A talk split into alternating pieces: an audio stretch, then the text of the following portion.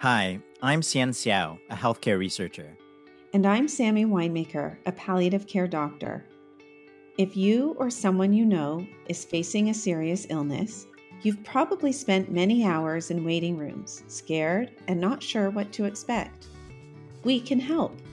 Together, we've heard from thousands of patients and families dealing with serious illness. Our goal is to share what we've learned so you can be more prepared and in control. This is the Waiting Room Revolution, and it starts right now.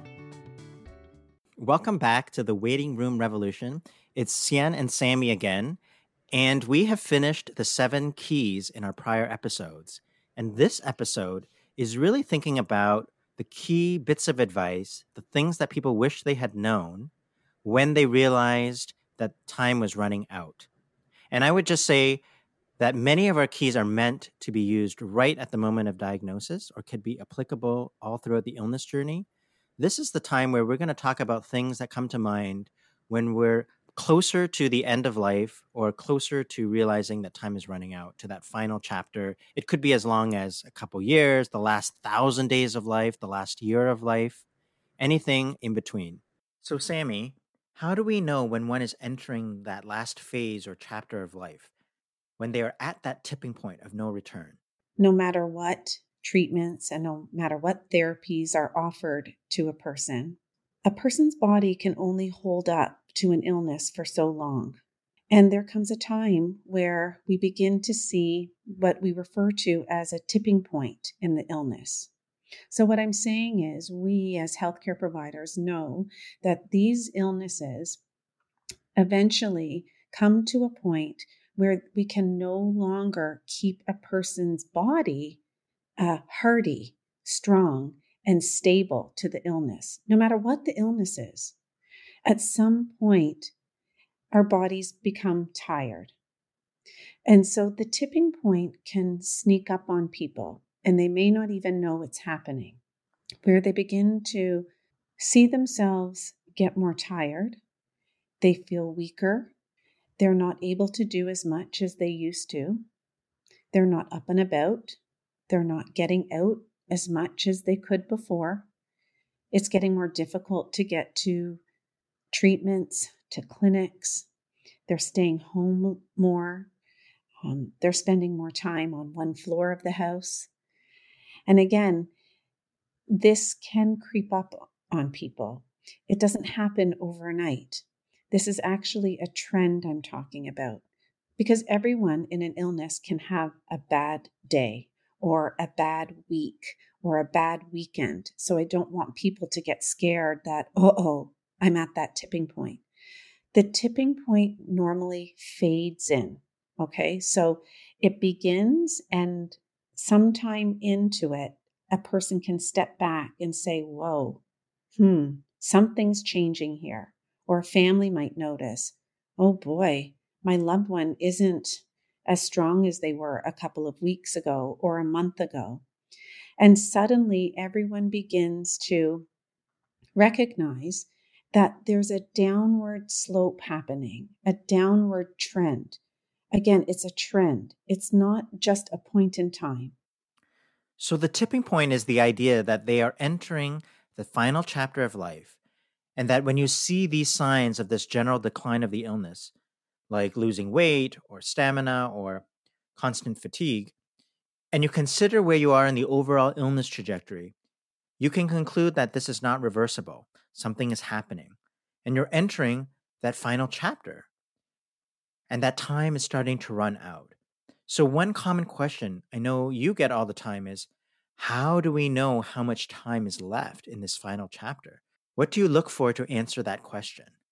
Once this tipping point happens and there's no turning back, if we step back and ask ourselves, how quickly or how slowly are we seeing these changes happen, can help us understand someone's timeline in generalities. The rate at which we see someone fading often predicts softly how much time a person has left or how quickly or slowly this is moving. So, from month to month to month, if we see someone losing energy, needing more help, not eating as much, sleeping more, and that's month to month happening, then generally we we can say that this person's probably got some months left. This is moving monthly. And then there comes a time where we start seeing things pick up. Well, this is no longer staying, you know, at a month to month rate. It's now changing week to week to week to week, not just one bad week, but a trend downwards with no explanation for it. Then we can safely say, well, you know, this looks like it's moving weekly now. So you may be looking at a timeline that's measured in weeks. Again, hard to know is it two, is it four, or six, but something's moving weekly. And then that will turn into eventually daily changes. So we go from month to month to week to week to day to day, trending downwards. And as you see that rate changing, you know that time is shorter and shorter and shorter. So, what are some of the biggest issues you deal with when you make a home visit? Some of the biggest anxieties that people have uh, during this phase is the natural loss of appetite that many people get when they enter into the last uh, months of life. That one of the ways that our body is wired to slow down is to naturally um, slow all of our needs. So the appetite naturally goes away in the last months of life. And that's to help the body prepare to do this fading process. But the fading process is not from the lack of nutrition, it's a side effect of fading from the illness. And I say that because many patients and families feel that if they just fed their loved one more or hydrated them more, that they could prolong this or stop it or um, reverse this fading. But this fading is not from lack of nutrition. Nutrition has nothing to do with this part of the story, even though it might be an important part at other times in the illness. And so the idea of shifting away from focusing on nutrition as the antidote or the rescue measure to this fading process is uncomfortable for people unless they know that this is actually what we expected at the end of this illness. A way that someone's body keeps itself comfortable while it's fading. Yes, I hear this a lot in interviews. The weight loss at end of life is a big trigger, and many patients and families feel like if they could just eat more, maybe they could delay the decline but it's actually the body's natural way of slowly shutting down. So, what are some of the other issues besides the nutrition concerns? The other thing I like to remind people is that dying doesn't necessarily hurt. I think we're so scared of dying that we think it must be associated with terrible pain. And most people I meet, that's their number one fear. I promised my loved one that he or she would not have any pain. Or patients say to me, as long as I don't feel a thing or I have no pain, then that's fine. Do what you want. So I'm, I think that it's Hollywood that uh, sets us up for these kinds of extraordinary deaths. But to be honest with you, dying is not necessarily plagued with terrible symptoms. In fact, it's uncommon for new symptoms to crop up out of nowhere. So I like to reassure patients and families that if pain has not been a big and consistent part of your illness journey, it's really unlikely to raise its ugly head um, in this last year or last months or last weeks or days of life. The fading just continues. If someone has had trouble with their particular illness, with things like nausea and vomiting along the way, or breathlessness along the way, or pain along the way, those things can enter into the picture once in a while, the same way they always have, and they can be managed. But what I'm trying to tell you is just because someone fades downward doesn't mean automatically symptoms crescendo and start heading upwards. They're not paired together like that. Most illnesses are not associated with pain. The biggest symptom people experience in the final months and weeks of life is weakness and fatigue and loss of appetite, which are all normal. We've talked a lot about the questions you get when you're caring for patients and families at home, but I want to flag that caring for someone who is dying at home is a lot of work morning, noon, and night. And while it is the preference for many, it is not always right for everyone. And certainly it's a lot of work for the caregiver and the family. I've explained what the patient experience is like in the last year. But let's not forget that the caregivers and the families also have a parallel experience. Whereas the patient is changing over months and weeks and days, the role of the caregiver and the family changes over that period of time as well. And so it's important to know what you're in for in those roles. A lot of people tell me, "Oh, my my first choice is to die at home." It's important for not just the patient but the family to understand um, that choice to die at home and what that's going to look like and what supports are available to a family at home. We don't like people to be in a situation where they're caught off guard or they don't know who to call or someone hasn't explained to them what this is going to look like. Okay, so that begs the question what are some of the key questions people should be asking if they are considering caring for their loved one at home?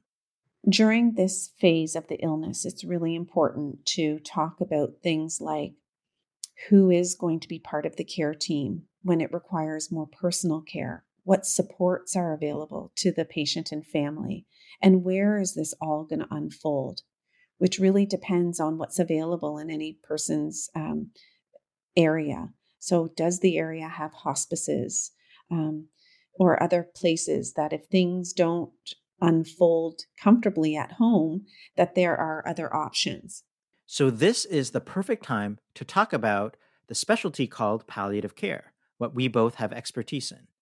And we sometimes call it the P word between us because, quite frankly, it's frightening to people and it's associated with death and dying. And yet, so much of what we are talking about in this waiting room revolution is giving people the knowledge and the keys so that they can receive a palliative care approach earlier in their disease trajectory and not just in their last weeks or days of life. Or they'll only get introduced to it after all curative treatments have stopped. We're trying to allow people to access this knowledge earlier. Yes, because of course we know that palliative care uh, can and should coexist alongside other types of care. It's very old fashioned to think that palliative care only starts when that other type of care stops. The more modern way of thinking about palliative care is that it's actually a philosophy of care that's peppered into the entire journey um, from the beginning of a diagnosis of a life threatening progressive illness. And it might just be peppered in a little bit at the beginning, and over time it increases in proportion. But the whole time people can receive many different types of care, including palliative care. It's not just reserved for the end. The other thing that people assume is that palliative care can only be delivered by palliative care specialists, uh, but that's not true either. Palliative care, again, is a philosophy of care that should be taught to all nurses and all doctors um, so that they know how to shift across lanes and seamlessly um, care for people in a patient centered way without ever having to label someone palliative right before they die. However, palliative care specialists can be helpful at times along the journey, not just at the end, but sometimes they're consulted at the beginning and the middle and at the end of an illness journey. Yeah, I have heard palliative care described as simply good patient care. And so, if we have people listening in the waiting room right now and who understand that palliative care isn't just for end of life, and if they bring it up with their providers, say they want to know what palliative care resources are available if they should ever need it, and they ask their doctors or nurses, and then they get pushback, they'll get, oh, well, you're not palliative yet, or you have to stop treatment before we can refer you to them. What can those patients and families say to those doctors and nurses? Okay, well, I, I suppose people could say, um, my understanding is that if my symptoms have become difficult to manage, or there's something very complicated about how I'm doing, that a palliative care specialist team can be helpful at any time in my illness. I've learned this from this amazing podcast. So, to my doctor, I would say, given that my idea of palliative care involves the routine palliative care that I'll get from you, my family doctor, and the routine palliative care I'll get from all the other people caring for me. Um, if things get complicated, what access do I have to a palliative care specialist team at different points along my illness. Now, the doctor might respond by saying, Oh, well, you're not palliative yet. And then you can say, Well, after I listen to this podcast, I realize that you're not supposed to label me palliative at any point in time, that palliative care is an approach to care. And it's never too early to be receiving palliative care because palliative care is just good patient care. It's just patient centered care and I might need a palliative care specialist at times when it would appear that the teams that are caring for me are struggling, that my pain is not well managed, or that I have symptoms that we're having trouble managing, or I need more information.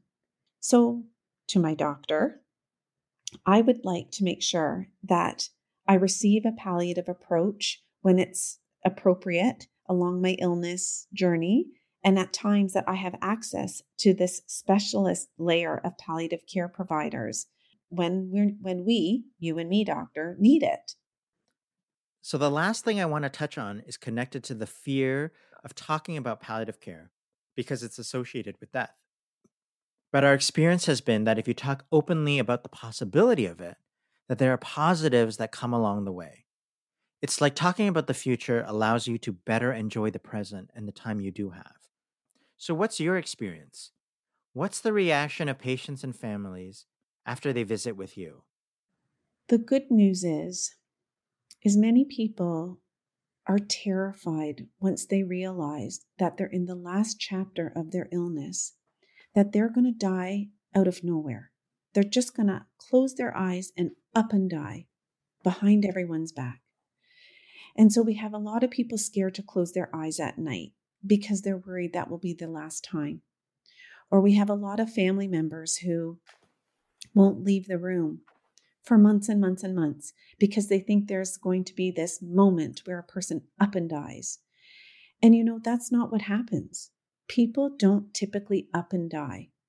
Can someone die suddenly? Yes. Okay, so I can't promise that it never happens, but I would say 99% of the time, people fade over time and you can see it coming. The benefits of seeing it coming means that people have time to prepare. This is an expected decline. It's not sudden. It's not like a light switch turning off. There's time to share. There's time to hug. There's time to say the things that you want to say. There's time to be together and to celebrate someone's life. There's time to decide how do you want to spend the next months or the next weeks. There's time to decide do I want to go for that experimental treatment? Or if I know we're changing weekly now, do we just want to be together as a family? Time is precious and time is the opportunity. There's time to write letters. Uh, many patients write letters to their loved ones um, for future important dates like weddings or birthdays. So you can see where, you know, when you ask people, um, what do you think is a good death? Some people say, well, you know, I'd like to just sit in my chair and watch TV, close my eyes, and die suddenly. Um, well, you know, maybe that would be good for some people. Um, but for most people, that doesn't happen, to be honest. Uh, for most people, it happens over a period of time. Dying is a phase, it's not a point in time. Yeah, and there's time to find meaning in life, this closure and acceptance. Some have said to me that after they find the peace in it, they are living out all their bonus days, free from burden. I think of it as having time to do what the author Ira Byock says in his book, The Four Things That Mattered Most to People, which are please forgive me, I forgive you, thank you, and I love you. And in the end, if things are prepared for, there's a strong focus on gratitude and love. I have to tell you that I've also witnessed a lot of joy and a lot of love and a lot of silver linings during the last year of life.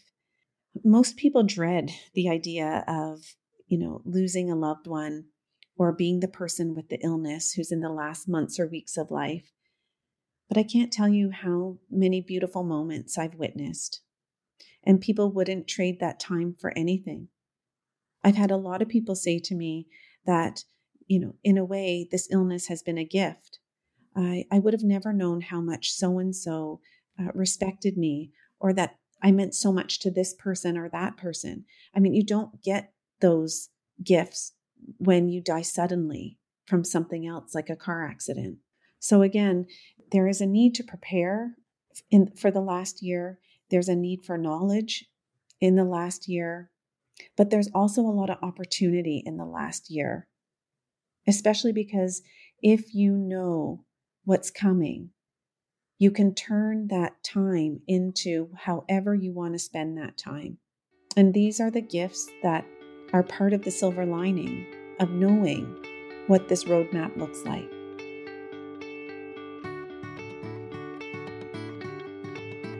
I'd like to bring in our next guest, Christa, who is a friend of Sammy and me. And she, while caring for her brother in law near the end of his life, reached out to Sammy with some questions. And I thought that would be a good story to talk about here in today's episode. So thanks so much for joining us today, Christa. My pleasure. Can you share with the listeners a bit more details about you and your story? Yeah, I guess, I mean, I guess I'll start by saying yes, I've worked in the healthcare system. I'm not on the clinical side, but I certainly talk and um, work with a lot of patients and family caregivers. But there is a different side of it when it's personal. So when it's someone you know, you don't see things the way that someone who doesn't know them sees them, and so that's the the power of being objective and subjective and having both in in um, a healthcare journey. And so for me, um, if I'm being totally honest, I actually, the thought of death and dying really scared me. It still does. But as I get older, I've now seen it up close a couple of times and I feel more comfortable with it. Um, and I, I understand the peace that comes with it, especially at the end of a very difficult journey, which was the case with my brother in law. It's, inter- it's interesting that sometimes the tipping point in this late stage of an illness is not obvious as you're going through it, but becomes more obvious in retrospect, where there was clear evidence in hindsight that he was beginning to struggle. So, what I what I had witnessed when I went to see him in his very last days um, was a real weakness. So his um, inability to walk down the hall without having to stop to catch his breath, and really having to hold, have people hold him up as he was walking. And all I could think was, I think the end is really near. His mother is a nurse and had been for many years. And she wasn't saying the end is near. So I, I started to second guess myself to think, okay, like, is this the time when we need to let people know that the end is near? It was COVID. And so there were some serious protocols around, you know, people couldn't just come. So was this the time to pull the trigger? And so the first thing I thought was, I, I need to just double check my assumptions here. And so i sent this message to sammy saying can you can you just help me understand what the last days look like? Because i felt like we were there but i wasn't sure. And i don't even think i said that. In my email i just wanted to know what i should be looking for. And as soon as i read the email back i knew where we were at. And and um, was able to bring my daughter in to see him um, for the last time and to be more confident that I wasn't overreacting in that moment. And also to just, as the person who wasn't blood related to um, him, I, I just I felt like I had a bit of a more neutral role to play because everyone else was very emotional in in that moment. This episode is not just about the last few days or weeks of life, which is when you reached out to Sammy. It's also about the idea of trying to identify this tipping point much earlier say in the last thousand days of life or the last year of life. So, looking back, do you think you recognize signs that things were declining much earlier?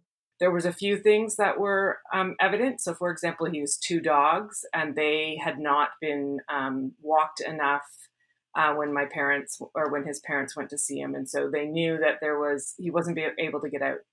And he, I, I, there were other signs I think in terms of how the apartment looked when they got there that indicated that things were not um, well that he wasn't able to take care of himself and his his two pets uh, well. And so, you know, and even then, when they went back and spent time um, getting him set up at their house, he could not have the dogs around, um, the two dogs around. He could have one, but not both because they were just too much um, energy and boisterousness around him. And so those were signs in retrospect, because of COVID, we didn't go into the house. We only um, talked to them over the phone um, until that day, um, where his mom had finally said, "I think he needs a hospital bed," and, and um, they weren't strong enough to move the furniture. And so I was Paul and I were going in to do that, and that's when I saw him and thought, "Okay, we don't have very much time left." But again, my mother-in-law always talks about death like it's it's not it's something she's seen her whole life, but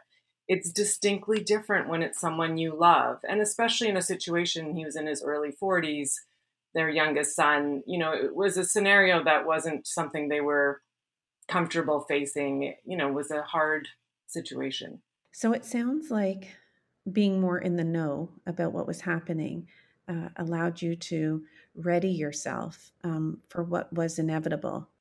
Yeah yet your some of your family members did not have that opportunity because they didn't see it coming so i could give you a really good example of this which is that all of the paperwork for power of attorney and for his will were beside his bed unsigned when he died hmm. so they knew that they had to do it but they kept thinking they had more time i just think that's a really interesting example where I think everybody would have felt more empowered if they had known the time was that close, that they're, you know, and, and I guess in some ways that would be advice that I would give someone else is not to not to wait too long on that. Um, so I, I remember pulling and, and his mom said, yeah, this was we we kept talking about doing this and we we never got around to it. Mm-hmm. I've worked in healthcare for a long time, but I've never worked in palliative uh, care or hospice care. And I remember the first time I met you, Sammy, um, and Hsien introduced me to you.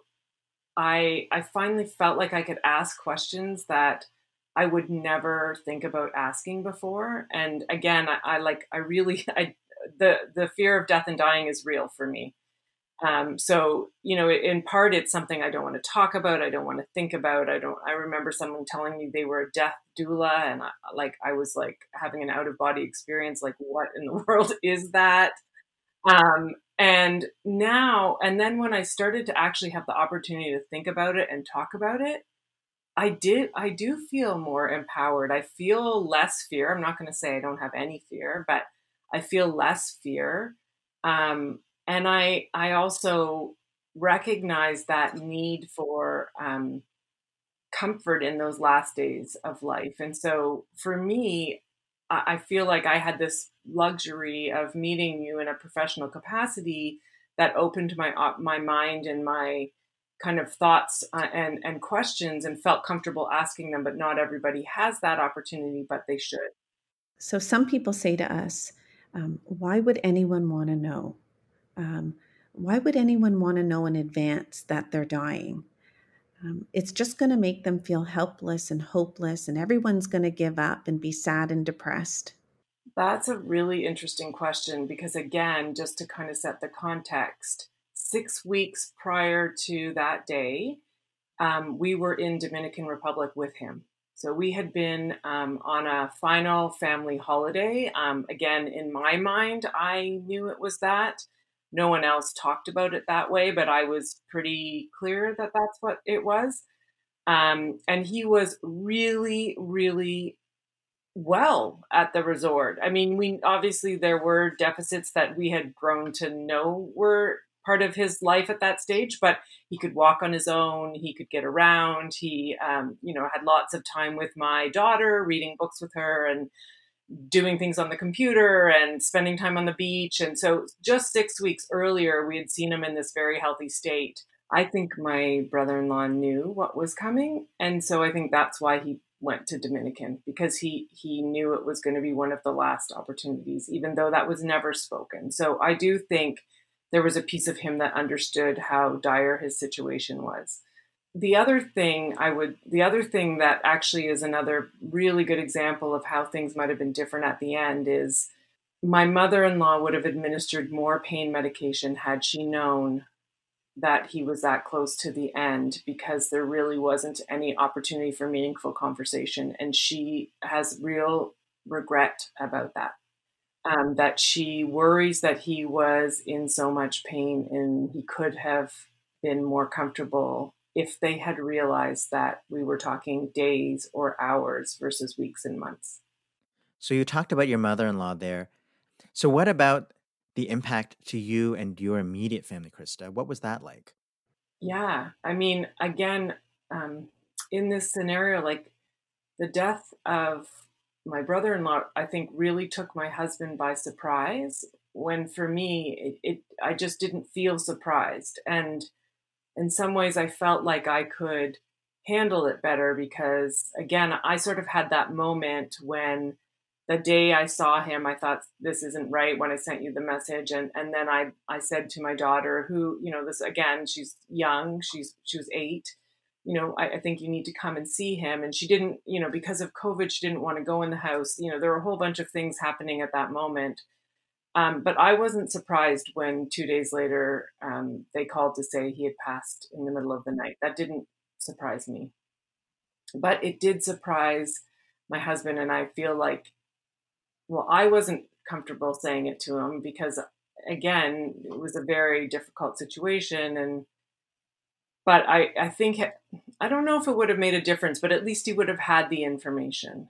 So this is our last episode, and it is focused on the last chapter of life. But to bring it full circle, our very first key was the idea about walking two roads, which is the idea that one can balance between hoping for the best and preparing for what's ahead and alternate outcomes. So, did that key of walking two roads play out in your experience with your brother in law? Or was preparing for that other road a giant elephant in the room? It was definitely an elephant in the room. Like his dad, that you, you couldn't talk about it in front of him. He was incredibly emotional about it. And and I think for um, my brother-in-law, he really wanted to pursue every possible treatment. Um, and he did at one one point. He had an oncologist who said to him, "You can either live for 18 months and have a lot of treatments and be in a lot of pain and, and live with all the consequences or all the um, side effects of that. Or you could choose to live for a year in a different way, um, maybe more comfortably. Um, and he was so angry with her because he he really wanted he was he was 42 a diagnosis 41 and so he you know this was not the way his life was going to end. And i remember about 3 months before he died he said you know what? I finally understand what that doctor meant. Which is so interesting. He said i finally understood what her message was to me. Because she it was a bit of an interesting um, conundrum because she was going on mat leave. And so then he had a, sec, a next oncologist come in and said, We're going to fight this. We're going to do everything we can. We're going to try every possible option. We're going to do all the experimental stuff. We're going to do everything. And my brother in law was on board for that. But I think he didn't really truly understand um, the options. Now, he had a very aggressive form of cancer. So I, I'm not sure. Know, it's it's hard to go back and rewrite it, but uh, he does he did have that reflection. I remember that so because i remember again because of our work i i heard when he told me that i remember thinking hmm i think i understand what he's what she was saying. And but he wasn't ready to go down that road. Um, and so I, I heard it differently and i remember when we came back to it um, and we talked about it while we were in dominican and he said i now understand what she was saying because he had he did he definitely had a number of really serious side effects that took away from his quality of life for sure. Christa, thank you so much for sharing your story today. My pleasure. Thanks for having me.